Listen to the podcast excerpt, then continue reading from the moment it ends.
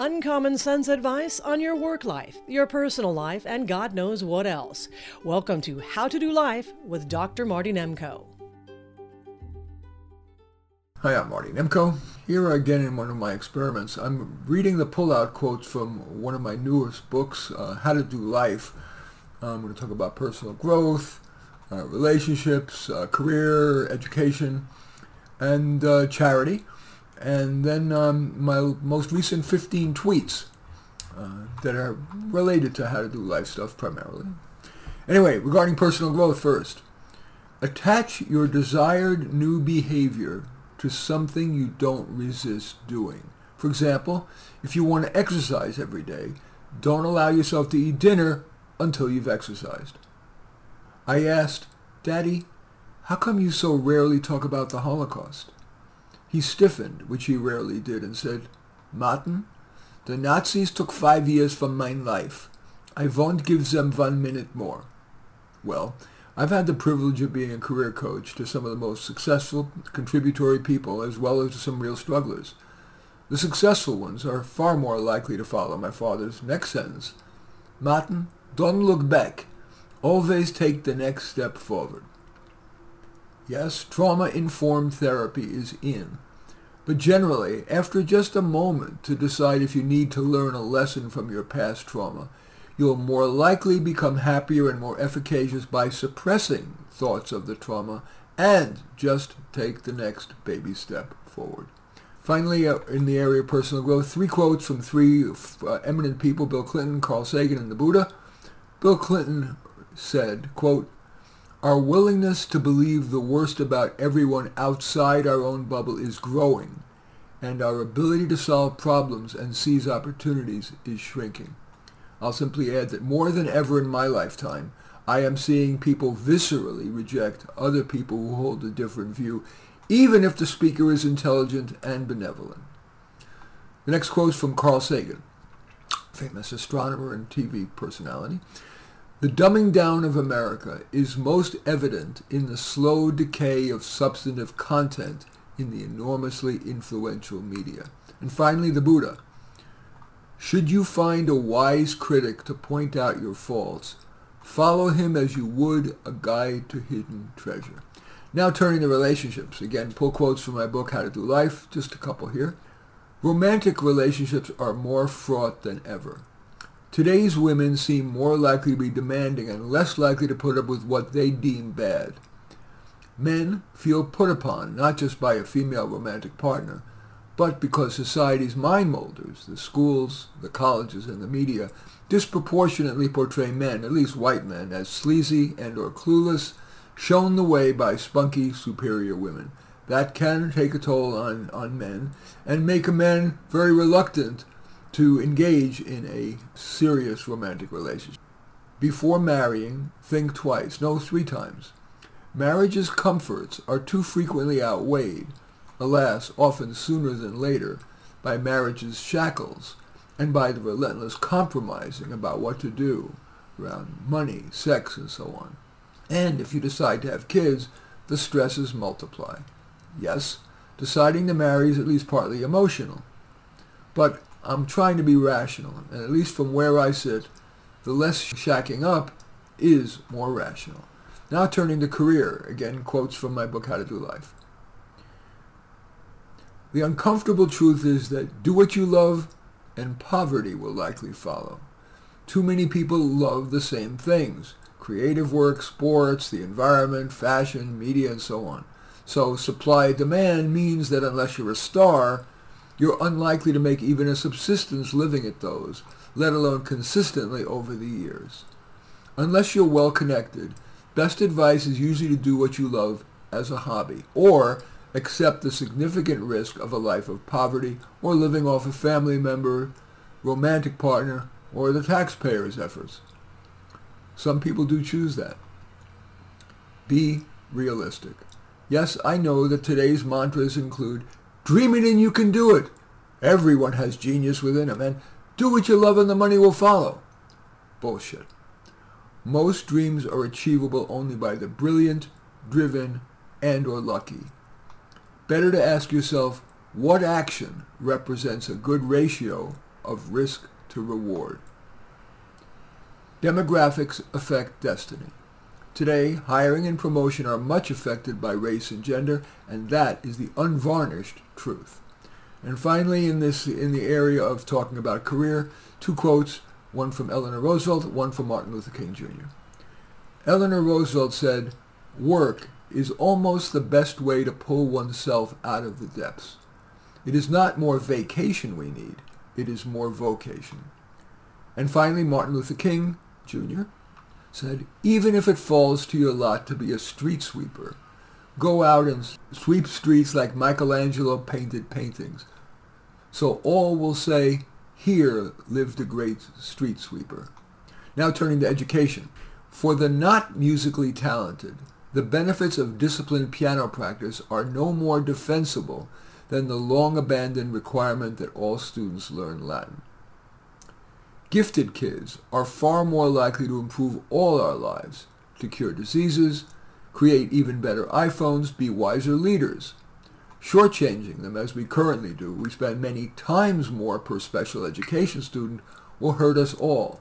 And while yes, gifted kids will probably do better on average than will special ed ones, the amount of unrealized potential by continuing to shortchange gifted kids is enormous.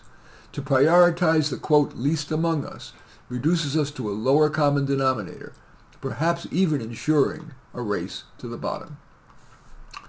A major nationwide study, Academically Adrift, out of the University of Chicago, found that most core of competencies, thinking skills, between freshman and senior year of college, 36% of students grew not at all. Colleges are supposed to expose students to the marketplace of ideas, the full range of responsibly held thought. Alas, in recent years there has been heavy censorship of ideas that dare veer right of center. Many studies have demonstrated faculty's leftist bias. For example, a study by Samuel Abrams, professor of political science at Sarah Lawrence College, found that in the New England states, the ratio of liberal to conservative professors was 28 to 1, up from just 5 to 1 two decades earlier. It is difficult to ascertain the relevant number, how much you'll actually pay for the full four years of a bachelor's degree, subtracting cash financial aid. Many college websites I have visited bury even the full one-year cost so deep in its website that few find it. Fewer than half of freshmen at so-called four-year colleges graduate in four years. Only 53% graduate even if given six years.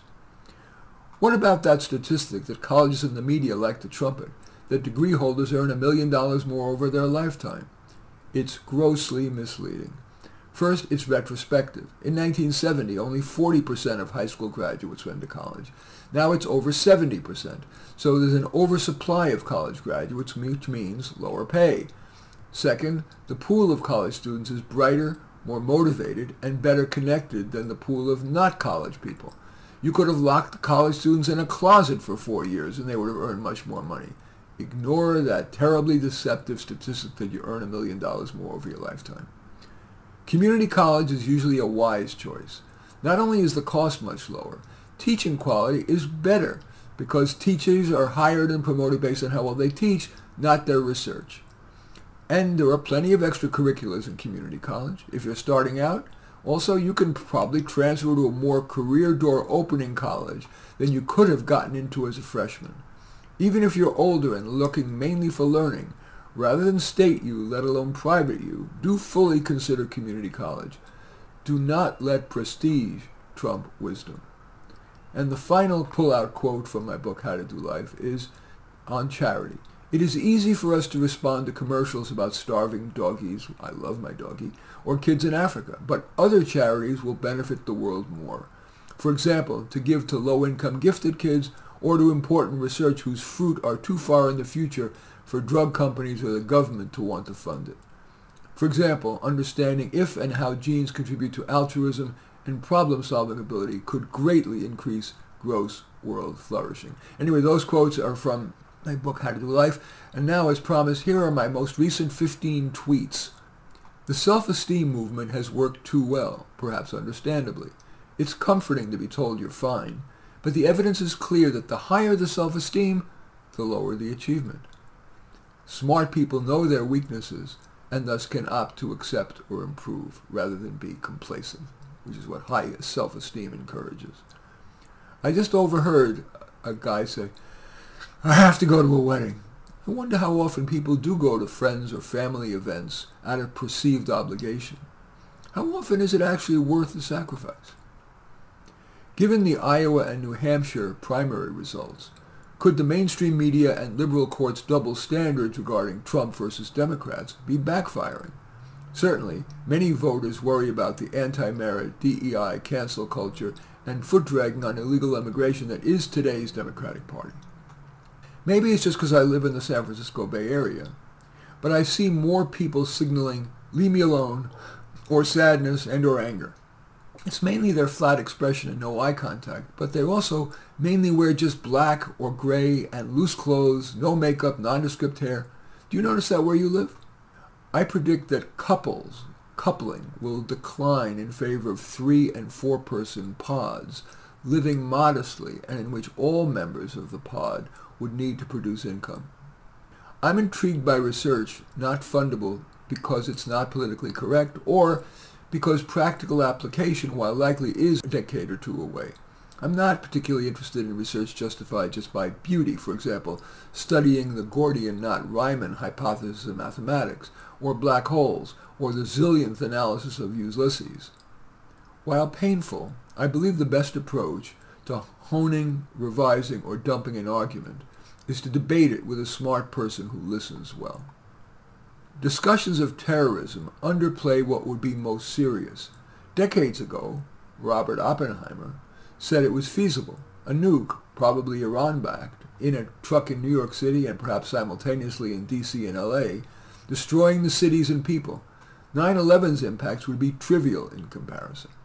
I flashed on my seventh grade PE teacher, aged Harry McArdle, fat, could barely walk, Yet he urged us to lift our legs higher as we ran. He was young once, and perhaps watched us nostalgic, and maybe, like many old people, had tripped on a raised sidewalk or something, and wanted us safe from that. The ever more baldly liberal biased media will choose the next president. They won't allow a Republican. And if the Democratic operatives dump Biden, the media will elect Michelle Obama. One guy's opinion. The government reported, quote, unemployment rate paints a too rosy picture. Few non-stars are well employed except in taxpayer-funded government. Countless wannabe creatives, writers, musicians, artists, are funded mostly by parents and by taxpayer handouts. I am bearish on the U.S., bullish on Asia, especially India. I believe DEI's saddest irony and double standard is that they will spend, and they do spend, billions to get melanin diversity, but censor ideological diversity, dare it veer right of center. A New York Times front page recently, a puff piece on a novel? Female hero, check. Low income, check. White men inferior, usually dead, and an imprisoned black, in this case an octopus, the most superior, check. In recent years, what gets published aired, let alone getting free major media publicity must tout the woke, the DEI, the politically correct. And finally, my final tweet on a personal note, in yet another attempt to keep my New Year's resolutions for more than a day, I thought I would make them public. Finally lose the damn 15 pounds and keep them off and give less advice. Listen more, facilitate the persons generating their own solutions, I have failed at those for decades, and I'm not doing so well on them in 2024. In any event, those are the pull quotes from my book, How to Do Life, as well as my 15 most recent tweets. As usual, I welcome your thumbs up and accept your thumbs down. I always look forward to your comments and especially like it if you hit the share button below. Share on your social media so that my efforts can have broader impact. And I am flattered if you choose to subscribe to my channel and certainly would welcome you taking a look at any of my 32 books. Perhaps the most relevant to this might be the book How to Do Life. That's what we've talked about here. But all 32 are on Amazon. Just go there and search on my name, Marty Nemko, N-E-M-K-O, and you will find more than you can stomach. I am Marty Nemko. You've been listening to How to Do Life with Dr. Marty Nemko.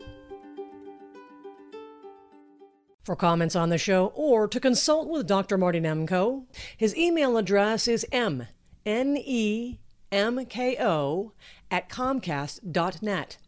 Post production of How to Do Life by Terry Rouse. Music by Blue Dot Session. Thanks for listening.